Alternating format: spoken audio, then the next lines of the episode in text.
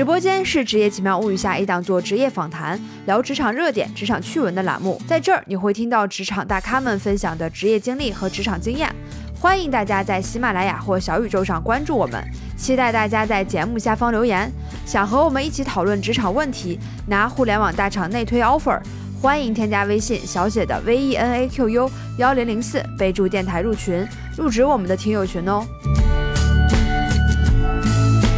大家好，我是职业奇妙物语的主播小 V。我们今天的这期嘉宾呢，是我们的老朋友了哈。之前有听到过我们的直播，或者在我们电台听友群的小伙伴应该认识他哈。他是塔斯马尼亚雨林，所以有请塔老师跟我们打个招呼。Hello，Hello，我叫塔斯马尼亚雨林，今天很荣幸能够参加《职业奇妙物语》。其实今天也是一次这个连麦活动。呃，我呢，这个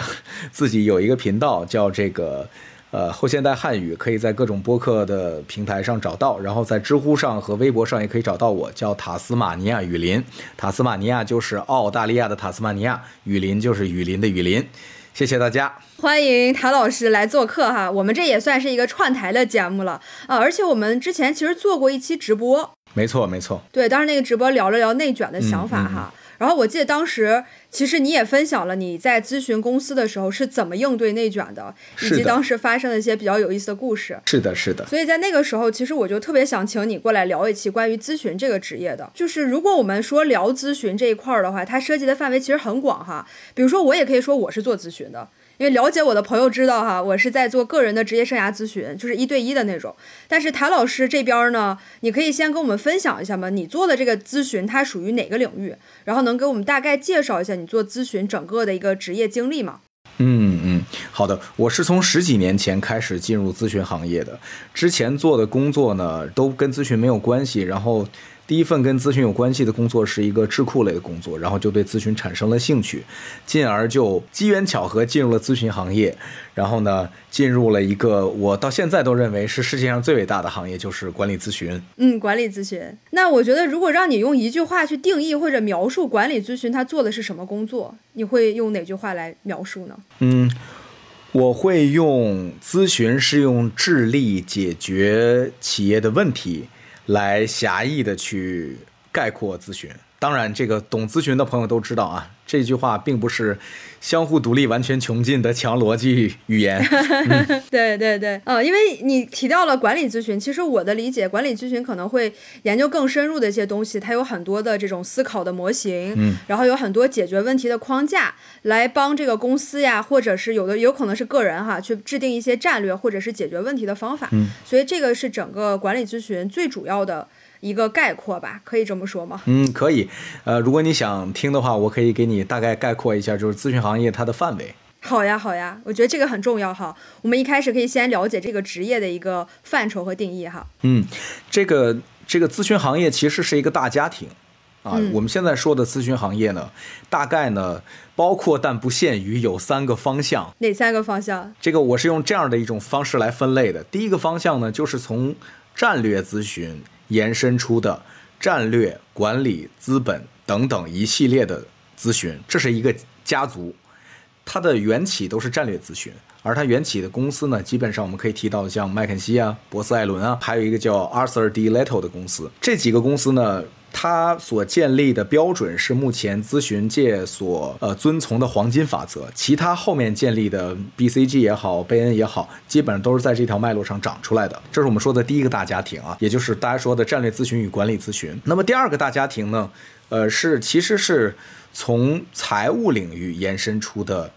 咨询，它的原来的咨询应该叫 financial advisor，但是和 FA 说的那个 FA。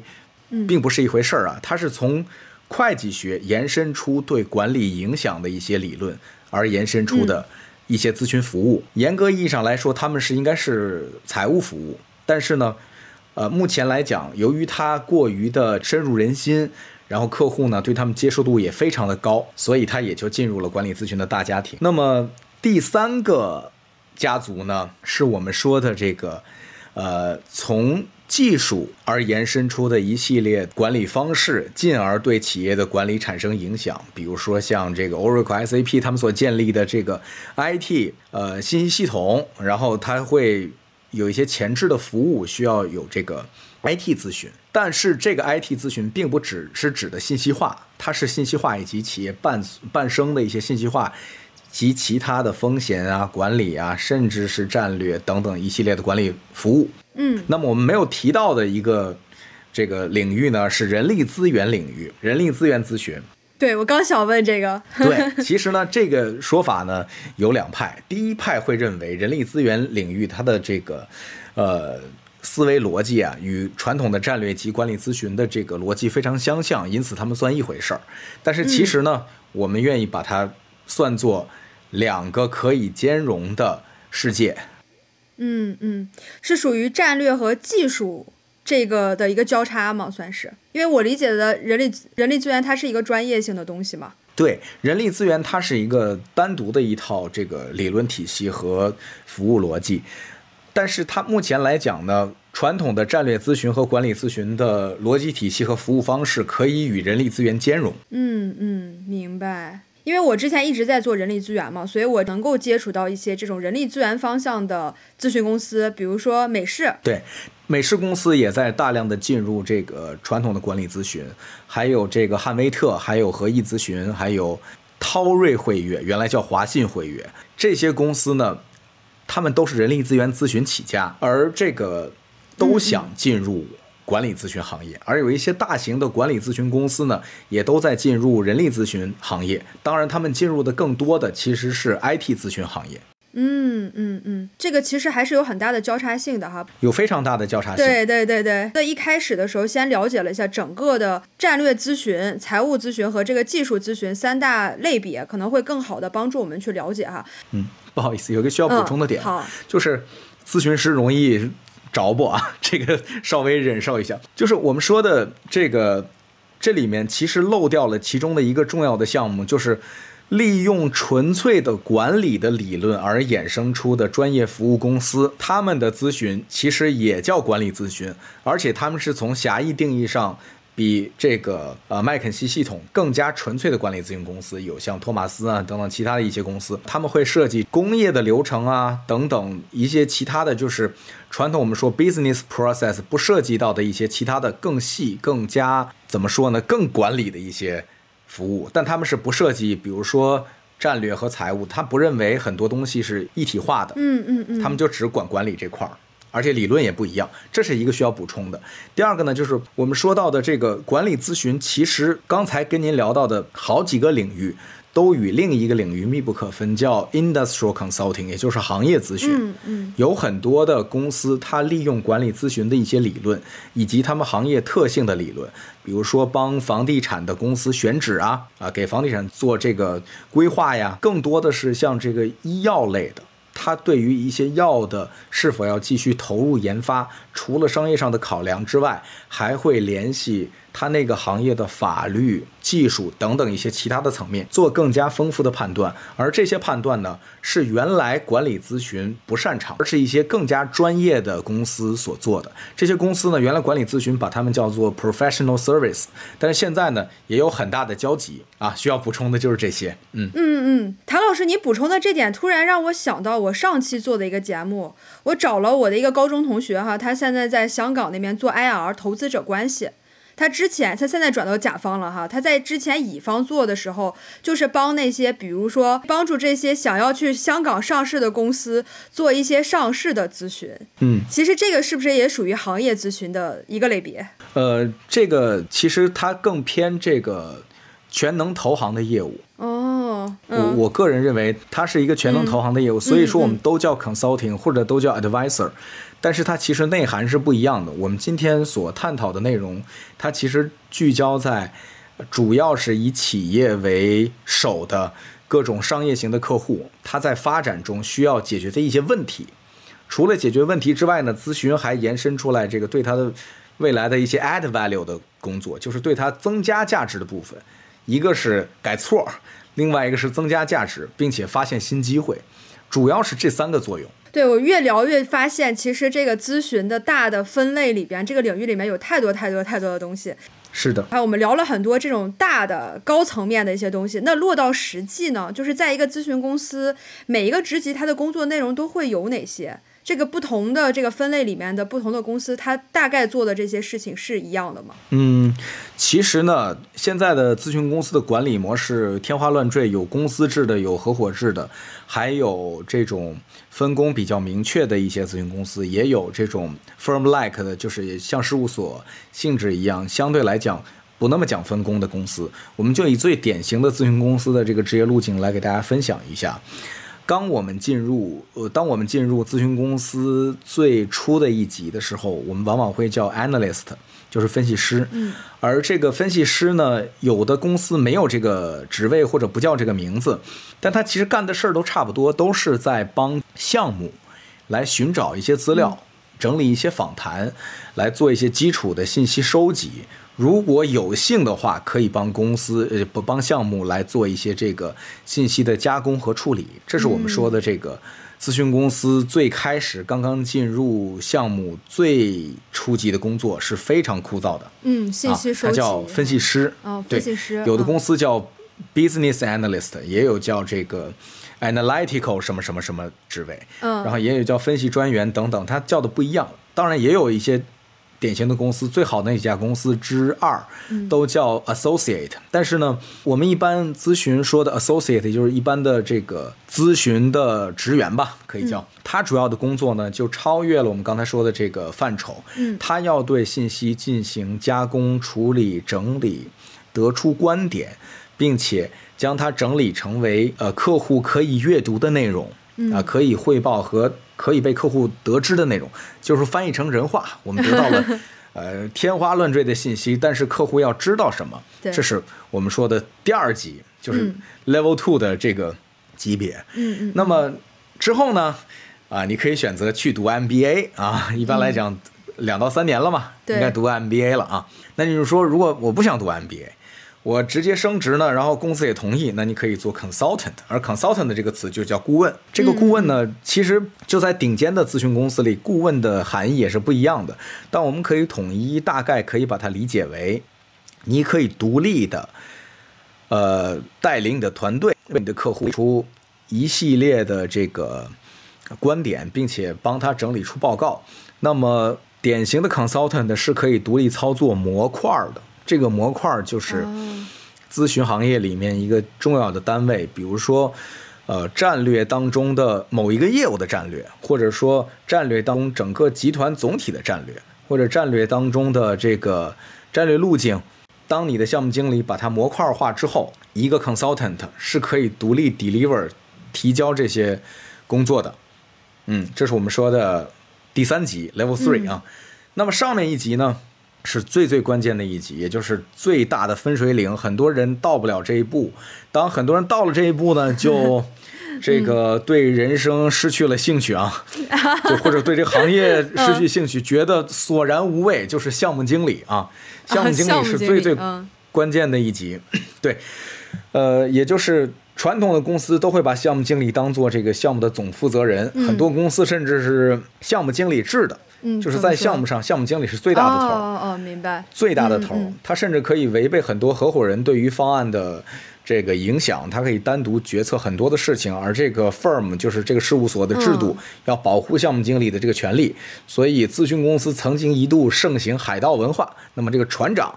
就是项目经理，他的这个话语权真的很重哈。对对，他要独立面对客户，独立根据合同所签订的这个呃叫 scope 啊，其实就是你们合同签订的范围，来考虑给客户提供怎样的服务，然后组织多少个顾问，整理怎样的报告，嗯设计怎样的汇报啊，他其实是最关键的这个人，他也是最核心的管理层。就是项目上最高的这个人，嗯嗯，补充一句，所以刚才你说这是一个非常大的分水岭，从升级到这个项目经理哈，就相当于是从水呃水手高级水手，最终可以升级成这个船长，是一个非常截然不同的工作的范畴和这个话语权哈。是是是，这个这个角色他是最关键的，尤其是对于《职业奇妙物语》的听众来说，他是职业生涯当中的最关键的一环。能否做好项目经理？呃，做项目经理爽不爽，以及能不能给下面的人带来更好的长期可持续的益处，是一个人在咨询公司的价值。嗯嗯那么，有的公司还涉及总监一些职位，我们就不说了啊，我们就说这个最传统的分法，项目经理上面你就可以去帮助公司去开拓业务了啊。这个开拓业务这件事儿呢，往往在传统的咨询公司当中是合伙人来做的，合伙人要写项目建议书，要去对接客户，要去呃应对这个客户主动找来的一些合作机会，这是这个合伙人的工作。那么，成为合伙人，其实某种程度上来说，从干活变成了销售。嗯，是的，这个是很重要的一点。那么，很多行业有类似的情况，像会计所呀、律所呀、设计事务所呀、建筑公司呀、广告公司都存在这个呃特点。它就是说，做活和干活的人干着干着就变成了为公司拓展业务的人，而公司的这个纯专家类的人，他会。进入到一个单独的通道，就比如说成为某一类的专家，嗯，或者说成为某一行业的这个经验获取的一个库的一个专家，嗯嗯嗯，这是两种不同的路径。对对对。当然，现在这个咨询公司它分的很多了，我相信不是说每个人最终都能成为咨询公司合伙人的。嗯嗯嗯。呃，那再往上的话。我就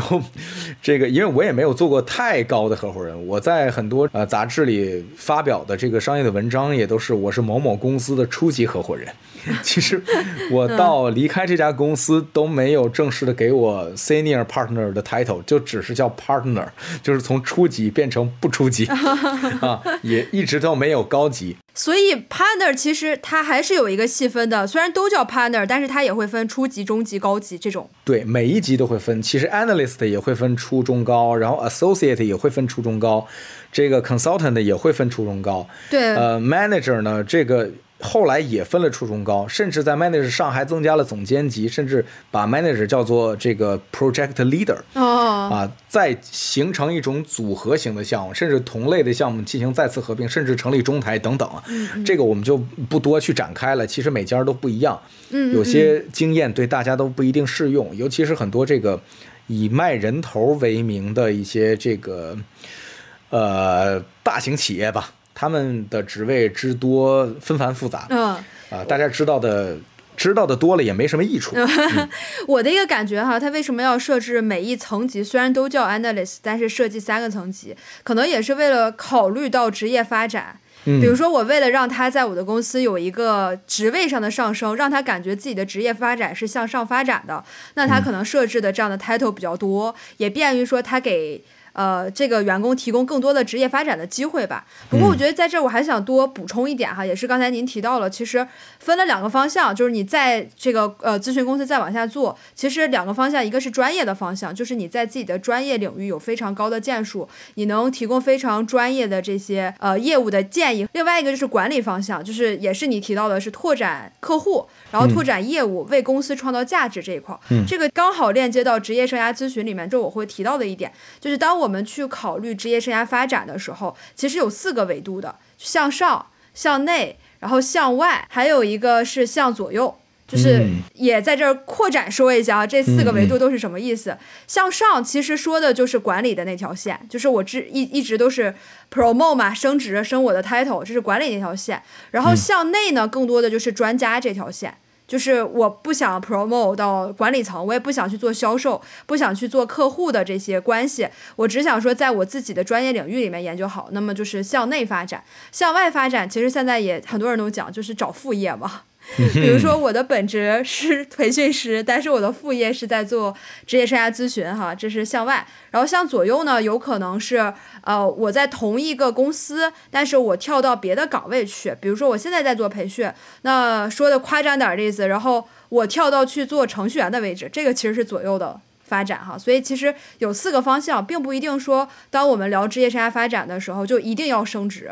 升职是最终的目标，也不一定哈。你可能往别的方向去看，也会找到更好的机会点。所以就想在这儿补充说明一个这一点哈。补充的非常好，希望这个听众朋友们也都能根据自己的这个目前的 position，就是自己的岗位，而好好的规划自己未来的发展。我觉得在这儿谭老师跟我们分享的很详细了哈，就是每一职级的工作内容对应的有什么。然后我觉得这里面其实有一个小小的坑哈，就是我听到的，嗯，大多数刚刚去面试咨询公司的人，他拿到的职位叫做分析师，嗯但是像谭老师刚才您分享的，这个分析师一开始其实只是整理资料为主，收集资料为主，并没有太多的真正能够分析资料，然后真正产出一些有价值的，能给客户提供呃真正意义上的咨询的这些东西，是吗？没错，它并不是说像这个职业生涯咨询，或者说像这个心理咨询一样，它每一个单元都可以独立产出。呃，咨询的这个分工的逻辑还是逻辑链条是比较长的，它有收集信息啊、分析信息啊、输出信息，甚至包装 PPT 等等的一系列的工序。对，所以刚开始这个活儿还是偏向于这种 admin 的一些工作会比较多，可能也会比较枯燥哈。一开始上手的话，找资料嘛，对，找资料，对，所以我觉得在这儿可以提醒一下哈，呃，很多小伙伴如果是觉得我刚开始入职给我的 title 叫做分析师，但是你实际上的工作操作起来可能会是这些找资料比较枯燥的工作，会有一个这样的反差，所以大家要有一个这个心理的认知哈，不要觉得我拿到了分析师，结果进入公司之后却干的是这样的一些事情，有一个太大的心理的落差。是的，是的。我我在做这个最低级职位的时候，我第一天睡觉的时候是凌晨两点钟，哇天，第天二天！早上六点钟就起床了，所以一直在整理这个呃上一天做的访谈提纲。所以我很好奇，谭老师，你当年做这个分析师做了多长时间升职的？呃，两个项目吧，两个项目差不多。所以在这个两个项目中，你觉得有什么突出的表现，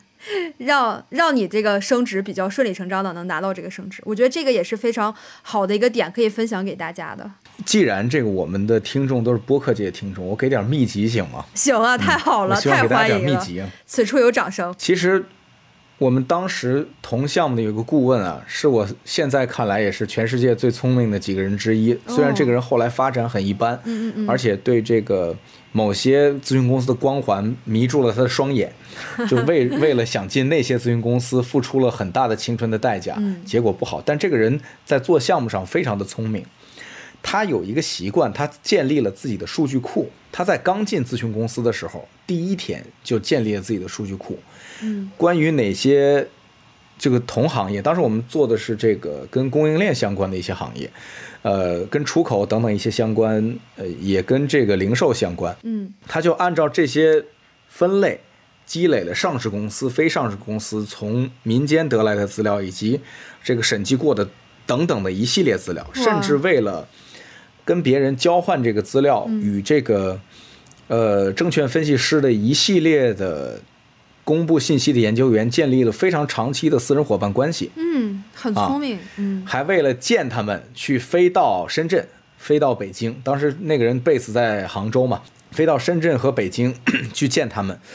啊，就是为了跟他们去交换资料。嗯这个习惯呢，其实我稍微学习了一点点，我就受益匪浅。哇，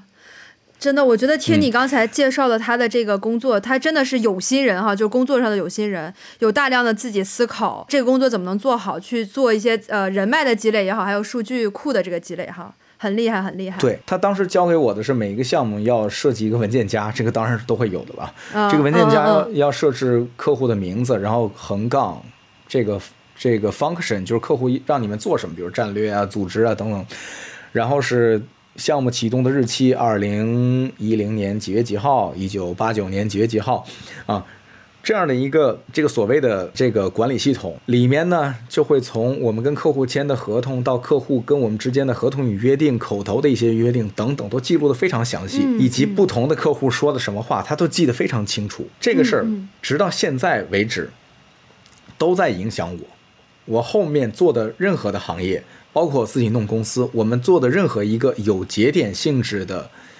呃，这个工作，我都会把它按照项目的阶段进行方案归类。嗯嗯嗯，这个后来就有了 Evernote，这个什么滴答清单、呃印象笔笔记其实。对对对对，这个就方便很多了。现在甚至有 Notion 啊，这个国内还有个叫我来的，这就不多说了。其实你的节目可以多向大家分享一些这些有用这个最新的工具高效的工具，对，对，但在没有这些工具之前，我们都是手动来做这些工作的。嗯，对对对，我觉得这是需要补充一下，就是它有一个语境。不是现在有了滴答清单呀、音响笔记啊等等，在那个时候还没有，所以是完全需要靠手动去建文件夹，然后去建一些什么 Word 文档之类的是吗？对，当然也不一定每个现每个事儿啊都需要这个文本化，但是尤其是对这个项目经理来说，每一项的管理，它都是需要有章可循的，你得有章法，什么时候该开早会，什么时候该对某件事进行总结，其实是这个咨询顾问从头开始就需要。更加有这个职业素养的哦，所以他就是一开始的时候就建立起来自己对咨询这个行业工作的一个大的思想的框架，然后他可以用这个框架和底层逻辑来去管理他的工作。嗯，是可以这么理解吗？可以，可以。我觉得刚好我们讲到这儿哈，其实这个也是我们这一期主题主要想去聊的。我觉得这今天我们的这一期职业访谈呢，其实跟其他以往的职业访谈会稍微有点不一样啊。我们之前可能更多的是去聊一些职业的工作内容，但是从一开始的时候其实就说了，咨询它涉及到的思考模型太多了。如果我们讲思考模型、讲工作方法，可能真的很多期都讲不完哈。所以我觉得在这一期主要是想让谭老师跟我们先分享一下，你通过去做咨询，通过你在咨询这十多年的一个经验，你都悟出了哪些道理，然后学到了哪些底层的思考逻辑，然后这些思考逻辑是可以帮助到我们的工作和生活的。尤其是你看我的电台很多都是职场人在听嘛，我觉得你刚才分享的那个就特别受益。如果你是一个刚刚毕业大学生，刚刚进入职场，完全可以按照刚才谭老师分享的这个框架来去构建你自己的人脉系统和知识体系的一个系统，哈，就特别好。那除了这个之外呢，还有哪一些？呃，其实工作上的经验对我影响的是非常多的，甚至方方面面的。呃，我非常感谢咨询这个行业啊，因为我在进入管理咨询之前，进入的是这个智库行业，那个行业的学术素养是要远超于咨询的，但是它的。工具方法论以及如何引导我们更好的去工作，这点是远远不如管理咨询的。这件事儿就对我而言是一个很大的启示，就是我们如何去完成一项工作，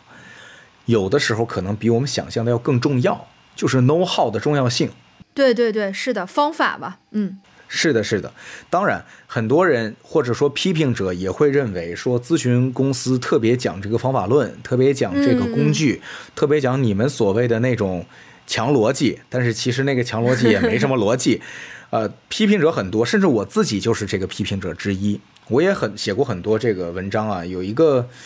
呃公众号叫“慎思行”吧，好像是就是咨询里面最大的公众号，他也转载过我这篇文章，让我对。就是咨询行业的一些方法论的一些问题，呃，做了批评。但是话说回来，这个使不使用这种逻辑模型是一回事儿，使用的逻辑模型好与坏是另一回事儿。当你使用，你就会发现你会不一样。嗯嗯，你从头上就会不一样。我我知道你的节目里去访问过很多，包括像数据分析师啊，还有程序员这样的一些职业。嗯，是的。他们自己都会有一些做事儿的套路，嗯嗯是，但是我敢肯定的说，嗯，甚至说法医或者军人或者等等在内，他都没有管理咨询事儿。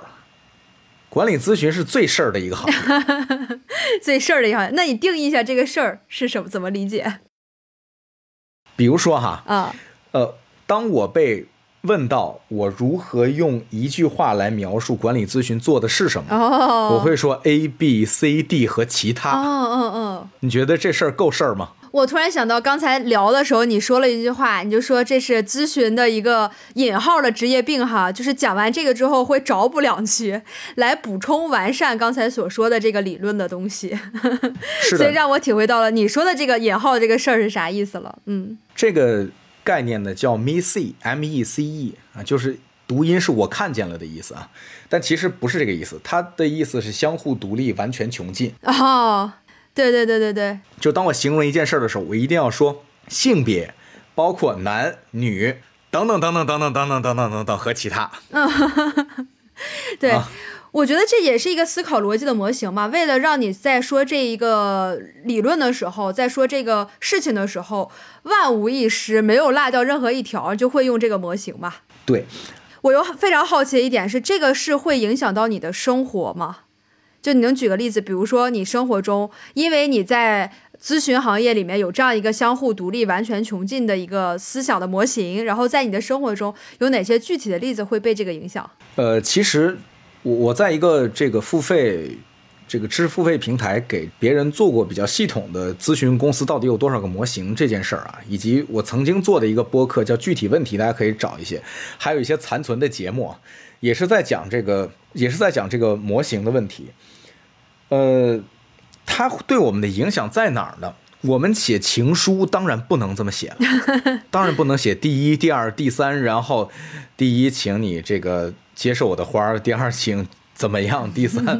呃，我请跟我一起回家，不能这样。这个既缺乏浪漫，又超越了我们语言的线性逻辑的一个，呃，不能说美感，而是习惯。它在它的挑战太大。是的。但是，呃，我在读一些人物的传记的时候，包括呃那个富兰克林，就是美元上的这位啊，对对，还有这个《原则》的作者雷达里奥，桥水基金的雷达里奥，还有呢。这个比雷达里奥早一点的查理芒格。啊，查理芒格是的，是的。你看啊，查理芒格某种程度上在学富兰克林啊，他老推《穷查理宝典》嘛，其实他就是在模仿这个富兰克林。而雷达里奥简直活脱脱的一个呃新版的查理芒格。嗯，是的，这三位都比我说的咨询公司的人还要省儿。富兰克林结婚的时候，对他的对象做了一个评估表，啊，我跟他结婚的就差就差 SWOT 了啊，优势是什么，劣势是什么，啊，做了很久的这个评估，这这些人堪称神经病啊。当然，他们都在追求一种狭义的理性或者看起来像理性的东西。当然，这些事儿其实对他们的职业发展至关重要。他们少了这样的一种毛病，就不是他们了，他们也没有今天的成就。啊，这个芒格很重要的一点就是，他对于很多的事物的本质看得非常清楚。关于他的这个盟友巴菲特的一些问题，他也能用很巧妙的一种思考模型思考出来，没有陷入现场的那种狂热或者激动或者非理性，最终告诉巴菲特或者告诉别人说，有时候巴菲特那个沃伦，你也是一个。脑子不太清楚的人，所以你应该听我的。这些先辈都给我们很好的例子，就是这种 frame thinking，这种框架式的思考模式。框架式的思考模式往往会给我们带来一个费事儿的地方，就是让我们好像说能不能不这么思考也行。但当我们采用了类似于思考这样的思考模式，很多具体的工作问题就迎刃而解。对。因此，这也就是给我们的人生带来一个启示，就是我们能不能用一些看起来不那么高深玄学的理论来解决一些很重要的生活的问题？嗯嗯。那这样的话，会让我们生活中的问题变得少呢？嗯，其实是可以的。这也是一种生活的哲学，对对对对，是。我觉得谭老师，你刚好说到这儿，我一直有一个我最近的一个想法吧，算是刚好也可以拿出来跟你一起去讨论或者请教你在这方面哈。就是我最近在读一本书，这本书叫《好好学习》，它的作者程甲刚好是刚才你也提到了查理芒格的一个思想的影响者吧，而且他是跟查理芒格有过这样的访谈的机会，所以他在《好好学习》的这本书里面就提到了一个理念，叫做临界知识。其实我觉得他这个临界知识就跟刚才咱们说的这种思考模式的框架是一样的，就是因为我有了这些呃底层逻辑上的东西，这些底层逻辑的东西又会影响你的原认知，然后进而使我们在生活中运用到了这样新的思考方式去思考我们的生活。那当然了，这些原认知它其实也是跨学科、跨行业的。但是我读了这个书，我会有点焦虑，就在于我不知道这些临界知识我应该怎么样去掌握。虽然我知道说我要多看书，或者多去生活中挖掘一些我可以思考的点，把这些变成我的思考的一个逻辑框架。谭老师，您这边有没有什么好的方法能够跟我们分享？就这种情况，这种思维呃框架的模式，我们应该怎么样去学习？然后怎么能够让这个更好的受益于我们的生活，帮助到我们？嗯，如果咱们说的一个人的话，那个程甲应该是也曾经做过某个知识付费平台的这个。呃，播讲人啊，对对对，是的。我对查理芒格这个理解正好可以回答你的问题。嗯，好呀。其实查理芒格有一个概念叫做多元思考模型。这个多元思考模型可能在他的不同的著作里面翻译不一样啊。他的意思就是说，很多的理论啊，要交织汇聚在你的脑子里，这件事儿很复杂。对对，因此你要做好准备。其实找到这些模型并不难，你用这个曾经有叫 MBA 智库还是叫什么，类似于百度百科的，嗯，MBA 百度百科，类似于这样的一个名字，你在上面找，基本上咨询能用用到的模型，除了个别比较冷门的之外，都能找到，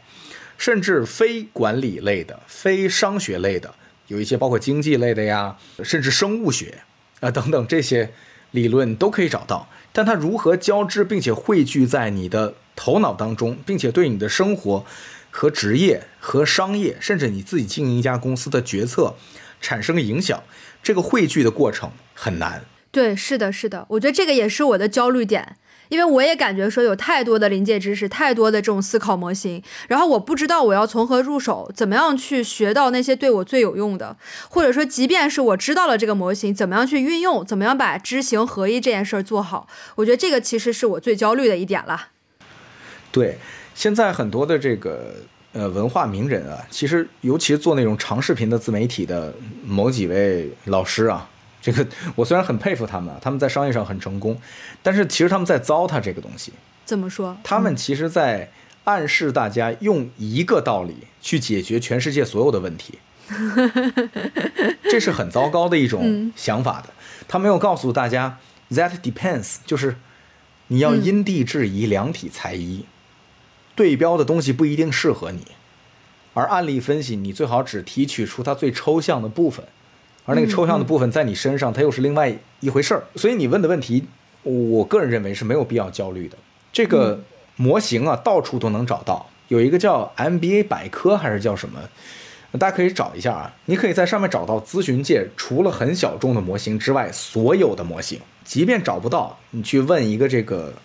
咨询公司的朋友，让他把他们的培训资料拷给你，基本上差不多能齐了。所以，如果是一个从来没有做过咨询的小白，他到公司里面，公司会有培训告诉他怎么样去运用，是吗？其实啊，我这个要先插开一嘴啊，其实现在的咨询公司是在去模型化的，因为他们会发现这种逻辑方法论的东西，就是方法论不如逻辑。而模型不如方法论，就是模型太死了。而一类方法论，一个方向的方法论，比如说波士顿矩阵，它有各种变种，它可以变种成 ROS、RMF、RMS 矩阵，它也可以变种成这个波士顿矩阵的变种，可以让它容纳这个跟用户相关的一些内容，而不是市场前景相关的内容。就是这个思考的东西，它内涵很重要。这件事儿啊，我其实想拿这话回应你刚才问我的那个，用一句话描述商业咨询做的是什么。其实我想说的是，不要尝试用一句话而定义很多东西，而要尝试这个，嗯，理解它的内涵。就是一个模型，它的内涵很重要。对对，很重要很重要，甚至是 SWOT 这么粗陋的理论，都可以给你很大的启发。所以我突然有一种感觉哈，就是刚才你提到了，我们现在已经去模型化了，就是我们对这个模型的认知有的时候是本末倒置的。我们是为了知道这个模型，然后用这个模型去套生活中的一些东西，但其实是应该我们生活中发生了一些事情，然后我们会思考这件事情它的一些逻辑是什么，然后不知不觉的可能会运用到几个模型，这几个模型之间有交叉有重合，它就变成了一种思维的方式，而不是说。呃，只是用一个模型去套任何事情，找任何事情的解决方案。对，不是用模型去套它，而是应该理解模型的内涵。其实也是不是要理解很多事情的概念和定义的边界，而是要理解很多事情的内涵。这也是咨询告诉我最大的这个人生道理吧。所以我也是借着咨询的这个呃职业经历，把我很多对于事物的一些洞察力。发挥了出来。其实我在之前啊，很长一段时间不知道我这个能力要发展在哪儿，就是我的这个特点天赋树已经点出来了，但是不知道怎么发展。而咨询用这些模模型逻辑给我投喂，让我长大了，从而内化成了我的一种呃洞察能力。因此呢，很多人说的咨询顾问可以五天了解一个行业，其实不用的。我要求我的团队，我说你五分钟之内，你就要对一个行业有观点，哪怕是错的，哪怕只是一个很粗陋的假设，但是你要很深入和大胆的去敢假设。对，这个是我的这个收获。好，我觉得在这儿我一定要问的一点哈，就是其实你提到了洞察力可能是你呃天生的就会有的你才干部分的一种能力。那对于那些可能天生洞察力就不是那么好的人，有没有什么办法是后天习得这种洞察力？是这样的，就是我说我天生洞察能力很好，某种程度上是一种 自恋，就是我没有办法确认我是不是好。我怀疑他出轨了，其实我调查完他肯定是出轨了，这个其实是无效的，这种洞察力是无效的。那咨询行业呢，其实是可以给你一种大胆假设和小这个小心验证的一个过程，是给你一个机会，这个过程恰恰是你的机会，恰恰能够验证你是否真的有洞察力，你思考的这些点是偏见，还是他真的就是咨询里说的那个 strong logic connection，就是强逻辑，这件事非常重要。那么，如果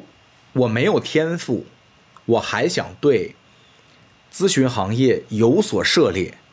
我看到更多更多失败的案例啊，就是很多人其他能力非常强，沟通能力也很强，这个思考能力也很强，但是他就是没观点，嗯，他就是得不出干货，就他他做的报告就是像一个框架的填肉，就对于框架的完形填空。啊，使命、景、价值观什么？嗯呃，嗯，麦肯锡对未来的观点什么的，等等等等啊，啊，这个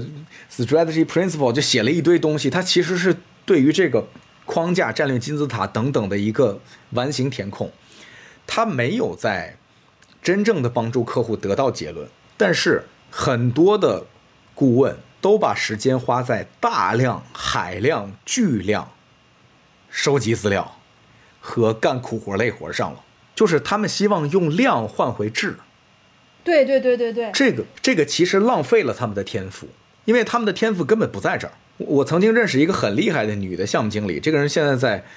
在 C 开头的一个商学院啊，北美的在读 MBA，然后之前在国内的两个 Tier Two 的咨询公司，国内两个这个国际的 Tier Two 的咨询公司工作过。这个人其实就特别有这个特点。就是他的沟通，他的对项目的管理，都极为出色，都是 extraordinary 过人之处。但是，他自己做判断没有没有感觉，他做的东西不能够深入到这个行业的牙齿。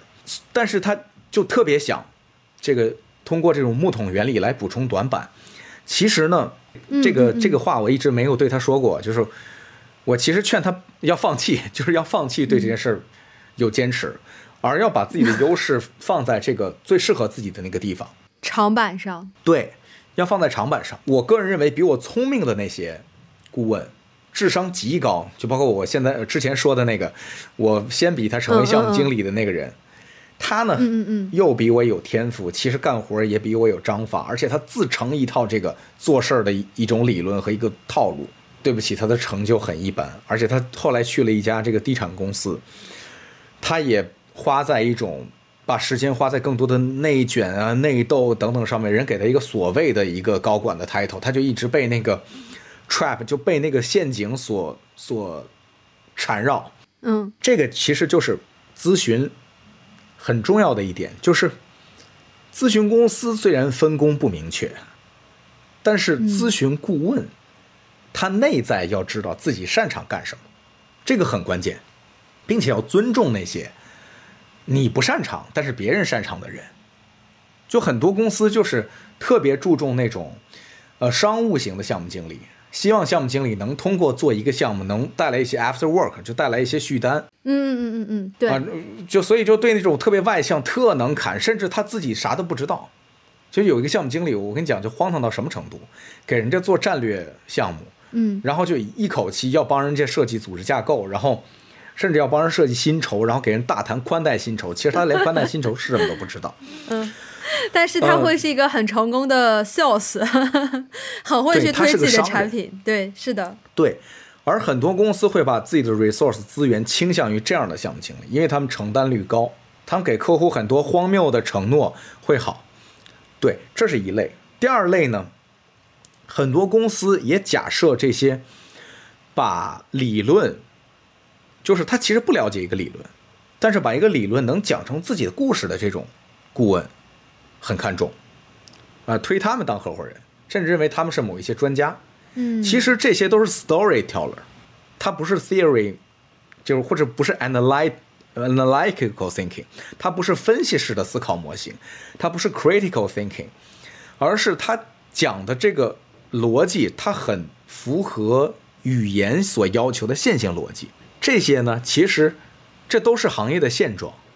但是呢，我希望我们听到这一期节目的朋友们都不要把这些人当做这个行业的终点。疯狂给人家这个洗脑的是一类咨询公司，嗯啊，嗯是一类合伙人；疯狂告诉他们某些理论的是一类公司，是一类合伙人。但是诚心的帮助客户往前推进一步的人，相比这两类人显得不那么突出。可是呢，以我对自己的判断，就是我后来从咨询公司离开之后发展的也还可以啊，按说。太谦虚了，非常可以。我对我的这套逻辑更加适合这个世界，就是你在咨询公司学的这个东西，不是骗子，也不是 sales，而是你要真的帮助别人获得真正的价值。哎，这个很好。你有这个能力就有用。对对对对对，咨询行业的一个行业价值，就是我是为了帮助别人解决问题的，我是能够通过我运用咨询的一些方法论，帮真正能够帮助到其他人的。我觉得这个可能是一个怎么说行业的道德观，可以这么去定义吗？嗯，可以，可以。好，没这个没有补充了。按照刚才的这个相互独立，完全穷尽。还有什么其他的？你觉得也算是这个行业的道德观，或者是在这个行业想要做得好的需要的一些能力呢？嗯，我我觉得哈，这个咨询行业的人，其实这个让我想起这个《十二道锋味》，谢霆锋在做第一期节目的时候，他对范冰冰的一个评价，啊，他觉得范冰冰这个人呢，嗯他觉得这个人的最大的优势是知道自己想要什么。这件事儿就让我想起这个，我有很多实习生想考北美的一些商学院啊，他们这个 application 就申请文件里，经常这个学校会问他、嗯说，Why MBA？你为什么要读 MBA？嗯，Why HBS？你为什么要来哈佛商学院？就你你要回答这个 Why，嗯嗯嗯，但是呢，就是中介也好，这个辅导老师也好，会给你一些这个模板，套路，套路，对对，这个套路是相互独立、完全穷尽的。其实我就告诉他，我说这时候，这时候是你显露真情实感的一个重要关键。你要在核心的剧情的高潮处无限放大，就是你要讲出非常 unique 的东西。这个就是你真正想要什么这件事儿，你真实想表达的和这个八股文对你要求的，能形成一个完美的统一。哎，这就就是套用到现实当中，就是你对这个世界想要的，你对这个行业想索取的东西，和这个行业对你要求的东西，最大限度的统一的点在哪儿？嗯，找那个交集。嗯，我觉得真的知道自己想要什么，这个是一个非常难能可贵的品质。嗯刚好我在上一期节目里也提到了，就是我当时采访的那个嘉宾，我说我特别羡慕他有一种能力，就是知道自己想要什么。不会说被周围人所影响，不会为整个行业的大趋势所影响，就非常有目标感的冲着自己想要去的那个方向努力。我觉得这个很重要。还有刚好其实提到了就是 why 的这个部分，知道自己想要什么，或者是、嗯呃你想做这件事的原因是什么。呃，有很多人在找我做职业咨询的时候，他会把这样问题抛给咨询师，但是我就会跟他们讲，我说我是咨询师，没有办法代替你去思考你自己人生的议题，我只能说通过也是通过一些方法提出问题来帮助你梳理整个的逻辑，但是你真正想要什么，还是得你自己去找。这个不是说咨询师告诉你你应该要什么，你就会接受的。嗯啊，即便是我告诉你一个非常好的方向，但是你自己不接受，那最后做事情的还是你自己，没有办法去做一个更好的执行嘛。所以我觉得这一点也特别的好哈。哦，我还有一个想回应的 点，就是其实刚才在问哈，如果你没有一个特别好的洞察力，那还要不要在咨询的领域再深耕下去？呃，我感觉啊，我理解刚才谭老师分享的点在于，就是长板短理论嘛。就是还是应该看自己的长板，在自己的长板上用功，把自己的长板发挥到更长，然后自己的短板，因为没有真的是没有办法在工作中非常好的嗯帮助到你，所以我这么理解对吗？嗯，其实你说的这个事儿，那个形容的特别好啊，就是我我特别害怕，就是很多人会对待像能力素质模型啊、胜任力模型啊这样的一些概念的时候，会茫然失措，就是茫然而不知道该干嘛了。这个是我最担心的。其实那个能力素质模型的列表里要求的那些理论，很少人能特别完美的实现。对对对，就这个词是是管理学特别不好的一个暗示，就要求大家 qualify，其 实哪有 qualify？嗯，我们都是在摸索中前进，对，而发现自己最大的优势。就要一锤子给上去，嗯嗯才行，嗯嗯嗯，真的真的。要要果敢的去抓住机会，对对对对，嗯。对，所以我特别特别认可这一点。其实，在我去做职业生涯咨询或者职业生涯相关培训的时候，我也会去讲这个长板短理论，这个木桶原理嘛。其实我也是特别推崇，应该发挥自己的长板，把自己的长板优势发挥到最大，这才能在你的职场中，在你的工作中真正凸显出来你的能力嘛。呃，刚好我觉得我可以分享个自己的例子哈，就是我其实一开始呃入行做的是人力资源，但是做的不是培训，做的是更偏向于什么呃 admin 的一些东西啊，数据报告呀、分析薪酬啊方面的这些，但是我做着做着就发现我对数字特别不敏感。我做那些带数字的报告，经常容易错，小数点错一位，那影响其实挺大的。但我后来发现，我就特别愿意表达，特别愿意讲话，所以后来就转行做培训之后就很开心呀，自己做的也开心。我觉得也算是这个能力稍微强一点点吧，所以能够让我自己通过这个能力拿到我想要去做的职业。所以我觉得这是一个相辅相成的过程哈，所以也希望呃小伙伴们听到这儿可以去思考一下你自己真正的长板在哪儿，怎么样去发挥你的优势，怎么样去发挥你的长处。魏老师的这个概念是非常正确的，而魏老师这个案例就更加能证明这一点。其实魏老师的整个的职业生涯，就他说我就是吃这味药 而生的，而其实这个长板短板理论，它就是一种模型，是就是看你怎么听了。如果你只听市场上流行的版本，会有问题，会有问题。对，它需要你自己去按照你的现状和你的情境去代入，成为一个新的输入，然后在你的脑子里思考之后，呃，让你去决定我是去补短板还是发挥长板。这个我是希望大家在咨询里面去多看自己的长板。嗯嗯嗯，这是我的这个直觉告诉大家的啊。好呀，好呀。那谭老师，你觉得我们刚才聊了这么多哈，也聊了你在咨询工作上的一些经历。对你而言，除了刚才说的这个思考模式的建立之外，还有什么其他非常有意义的点想分享给大家的？嗯，思考模式是一个，呃，洞察力是一个，或者说洞察我这个世界的主动性、积极性和有意识的去观察，这个很重要啊。当然。思考就是脑子和眼嘛，对吧？嗯嗯。其实还有表达，我们说的表达不是说说啊，其实我的口才很一般 啊。但是我们如何？这这这个 这个我就不信了。我我跟那牛的比没得比。对，但是我们用报告如何的更好的说明这个人类语言很难形容的东西，就很关键，尤其是文案表达能力，这是非常关键。拿这个数据去处理这这些这些分析的能力啊，需要一些直觉，需要一些呃逻辑性就可以了。而且说句不好听的，它是可以学的。但是怎么说这件事儿是非常艺术的。就是咨询里面有一个黑话叫 deck，这个 deck 是 decoration 的简称。啊。大大家忍一下，这咨询说的词儿都是词性不对的，以此学英语一定会考不过啊。嗯，对，一个 systematic，一个 analytical，这都都不能用个嘛。但是，呃，deck 其实是包装的意思，它原来就是指 PPT 打 deck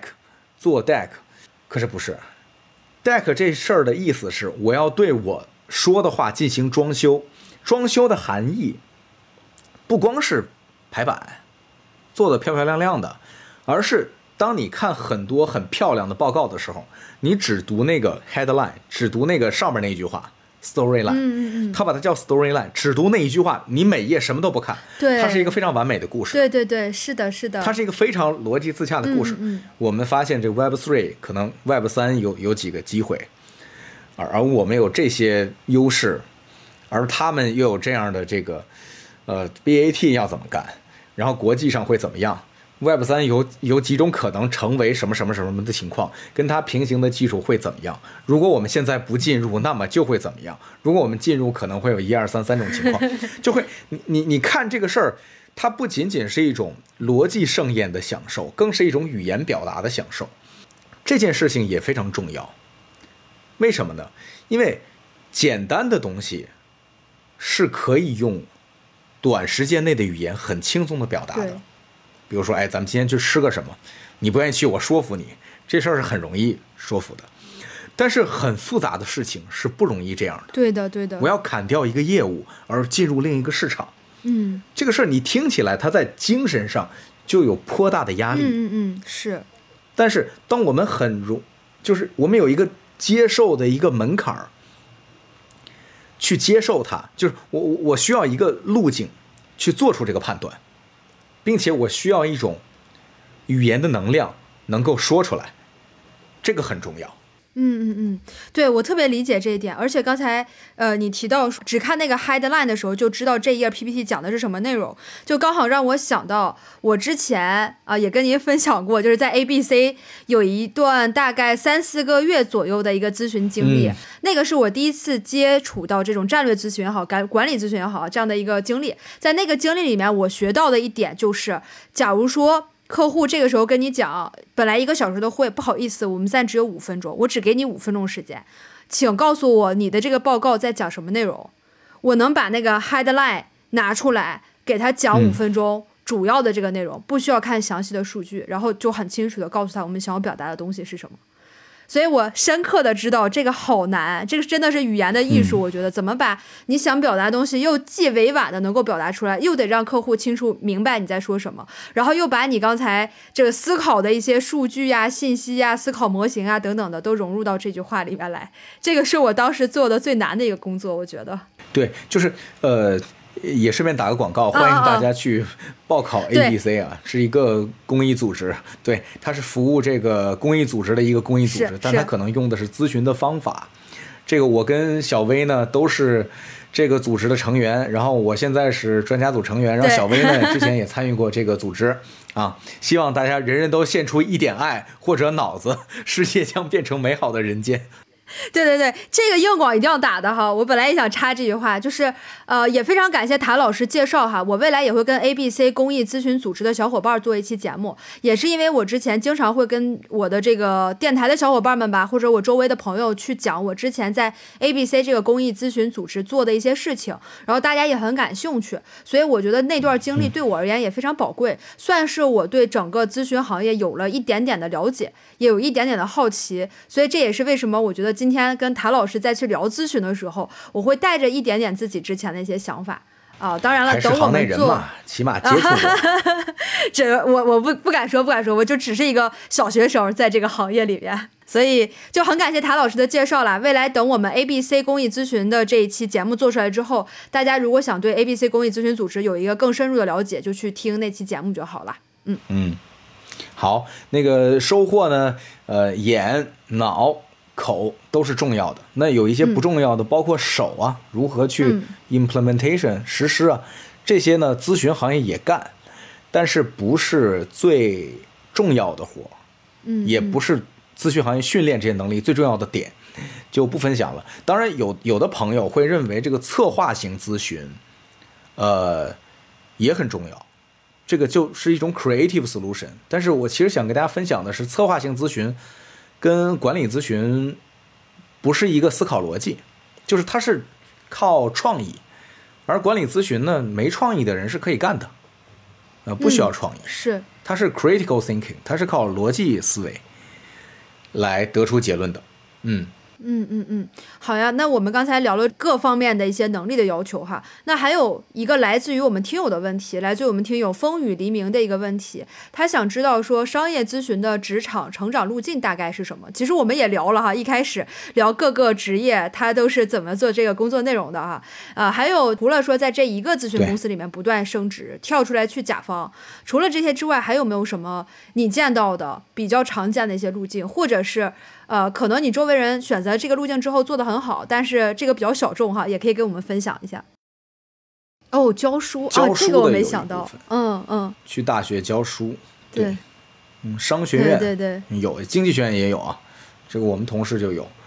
呃，还有嗯甲方是一类啊，当然这个事儿要要要给大家烘托一个概念，就是在海外有这么一个说法，就是呃，HR 们会认为咨询、投行和等等其他几个职业是一类职业，这类职业呢 是是。最适合读 MBA 的职业，因此在 MBA 前叫 Pre MBA 嗯和 MBA 后 Post MBA 的所有职位，这些公司在制定职位的时候哦。都会跟 MBA 挂钩。他们甚至公司的政策也会告诉哦。你，你考上我们有学费，然后或者我们跟沃顿有个 mini MBA，就是你可以读个半年啊，人给你发一个这个单证的，类似于啊，你也可以出来。呃，麦肯锡好像就有 mini MBA，然后这个这样的话就导致了一个什么现象呢？就是某一类行业它的职位跳槽是互通的，比如投行跟咨询啊是互通的，在国内这个东西不太行，而在国外，你看啊，咨询的第一个职位叫 business analyst，对吧？投行的第一个职位叫 business analyst，咨询有 associate，、嗯。投行有 associate，咨询这边叫 consultant，那边可能叫 vice president，、就是 VP 了。啊，就是 VP 就是项目经理嘛，啊，他工作几年，然后达到什么职位，需要的能力，相互之间都有一个很好的翻译功能。这件事儿，只要你是国际的公司，然后你比如说去镀个金啊，哎，全世界的这些 firm 就都会接受你。比如说我我在麦肯锡干两年，我不高兴了，我想去这个贝恩啊，那你就贝恩没有 analyst，那你就跳那边，你你折算一下你的工作年限和情况，然后看那边能不能给你升一级，甚至都有可能。然后或者我通过 MBA 说我去高盛行吗？哎，这个也行。当然，那个 banking 那面呢，会有它的一套系统，它会有 buy side、sell side，它会也有一些就他们跟基金啊或者什么对冲基金等等的嗯一系列的这个折算系统，这个 HR 算的门儿清，大家只要掌握这个算账的方式，五分钟就能学会，这不难啊，这事儿不难。其实我想说的是，很重要的一点就是现在的趋势是 MBA 出来不再进入咨询公司和投行的多了，而进入互联网公司的多。啊，进入互联网公司呢，啊，很多是哦 marketing，、也有很多是这个呃产品经理啊，对，这些都有。其实发展的路径是很多的。有一句话叫“做咨询可做百业”，进咨询行业 你什么都能干。对，所以要啊扩展思路哈，并不一定说框死在这个咨询行业或者是甲方公司里面，还有多种多样的路径哈。那我还想回头问一个问题哈，就是我们刚才说了这个发展路径，那你推荐一些新人入行做商业咨询吗？呃，要看他这一年的这个大概的就业情况，我觉得是这样，因为咨询公司，尤其是国际上的几家咨询公司，对于毕业院校等等是有很呃怪异的门槛的。其实他他们也看不懂国内的这些学校谁好谁坏，嗯但是他们会形成他们独特的偏见。如果是为了这个妄念非要进去，会很不好，很不好。其实我认识一个快到四十岁的人，然后好不容易跳到这个 Tier One 的咨询公司，他从 Tier Three，然后最后跳到 Tier One，就是三线跳到一线的，就跳了好多年，然后最后的结果是成了个项目经理。其实他在原来咨询公司都已经是 partner 就或者类似的职位了，他非要追求这个妄念，其实这个没有必要，嗯嗯嗯嗯。完全没有必要。了解了解，好呀，我觉得还有最后一个问题，也是来自于我们听友的哈，这个问题挺有意思的，就是我们也说咨询里面的工作那么多，包括你举了例子，你在刚刚开始做咨询的时候干到下半夜两点钟，所以这个问题是来自于我们零零四号听友周的一个问题，他说，传说中咨询加班严重，压力特别大，干到头秃，是不是真的？嗯，其实这个话题呢，我跟小薇第一次连麦的时候就聊到过。对对，我我们这么讲吧，咨询公司啊，按说是没有投行的压力大的。是，投行在我们那个年代，比如十几年前啊，每周的工作的时间是八十个小时左右，有可能以上啊啊，咱就按八十算吧。咨询是可以降到七十或者六十，嗯，咨询可以降到七十或者六十，所以九九六是福报这件事儿是没错的，九九六确实在这个行业是福报。嗯。但是呢，我比较幸运的是，我比较年轻，而且没有读 MBA，我是硕士啊，这个就成了项目经理。然后在我成为项目经理的那一刻，我就要立志改变我这个项目上的人的作息。所以其实我们就希望他在五十小时之内解决战斗。哇，啊，后来实现了没有？不但实现了，而且我们的项目的口碑都非常好。对对，这就看对项目的管理的一些特点了。因为咨询这个行业，它很多的是签的合同，不受咱们所谓的正常的这个法律的限制，它是有的是 partnership firm like 的这种方法。嗯，项目制然后？签的合同，对对对对对，有的是纯佣金制，你嗯你做不好了也不拿钱或者很少的工资等等，这个都是存在的。这个你告他加班也没啥嗯点，因为排着队 想进的人很多，所以这个即便是在北美咨询的这个呃生活方式 lifestyle 嗯也很不好。欧洲呢，它的工作优势就是薪酬优势就又体现不出来了，然后它还是很内卷，就是还是不是很内卷，很干啊，就干疼。很 干啊、疼。这个是需要 需要你做好准备的，它是非常累的，嗯嗯。是非常非常非常累的。嗯，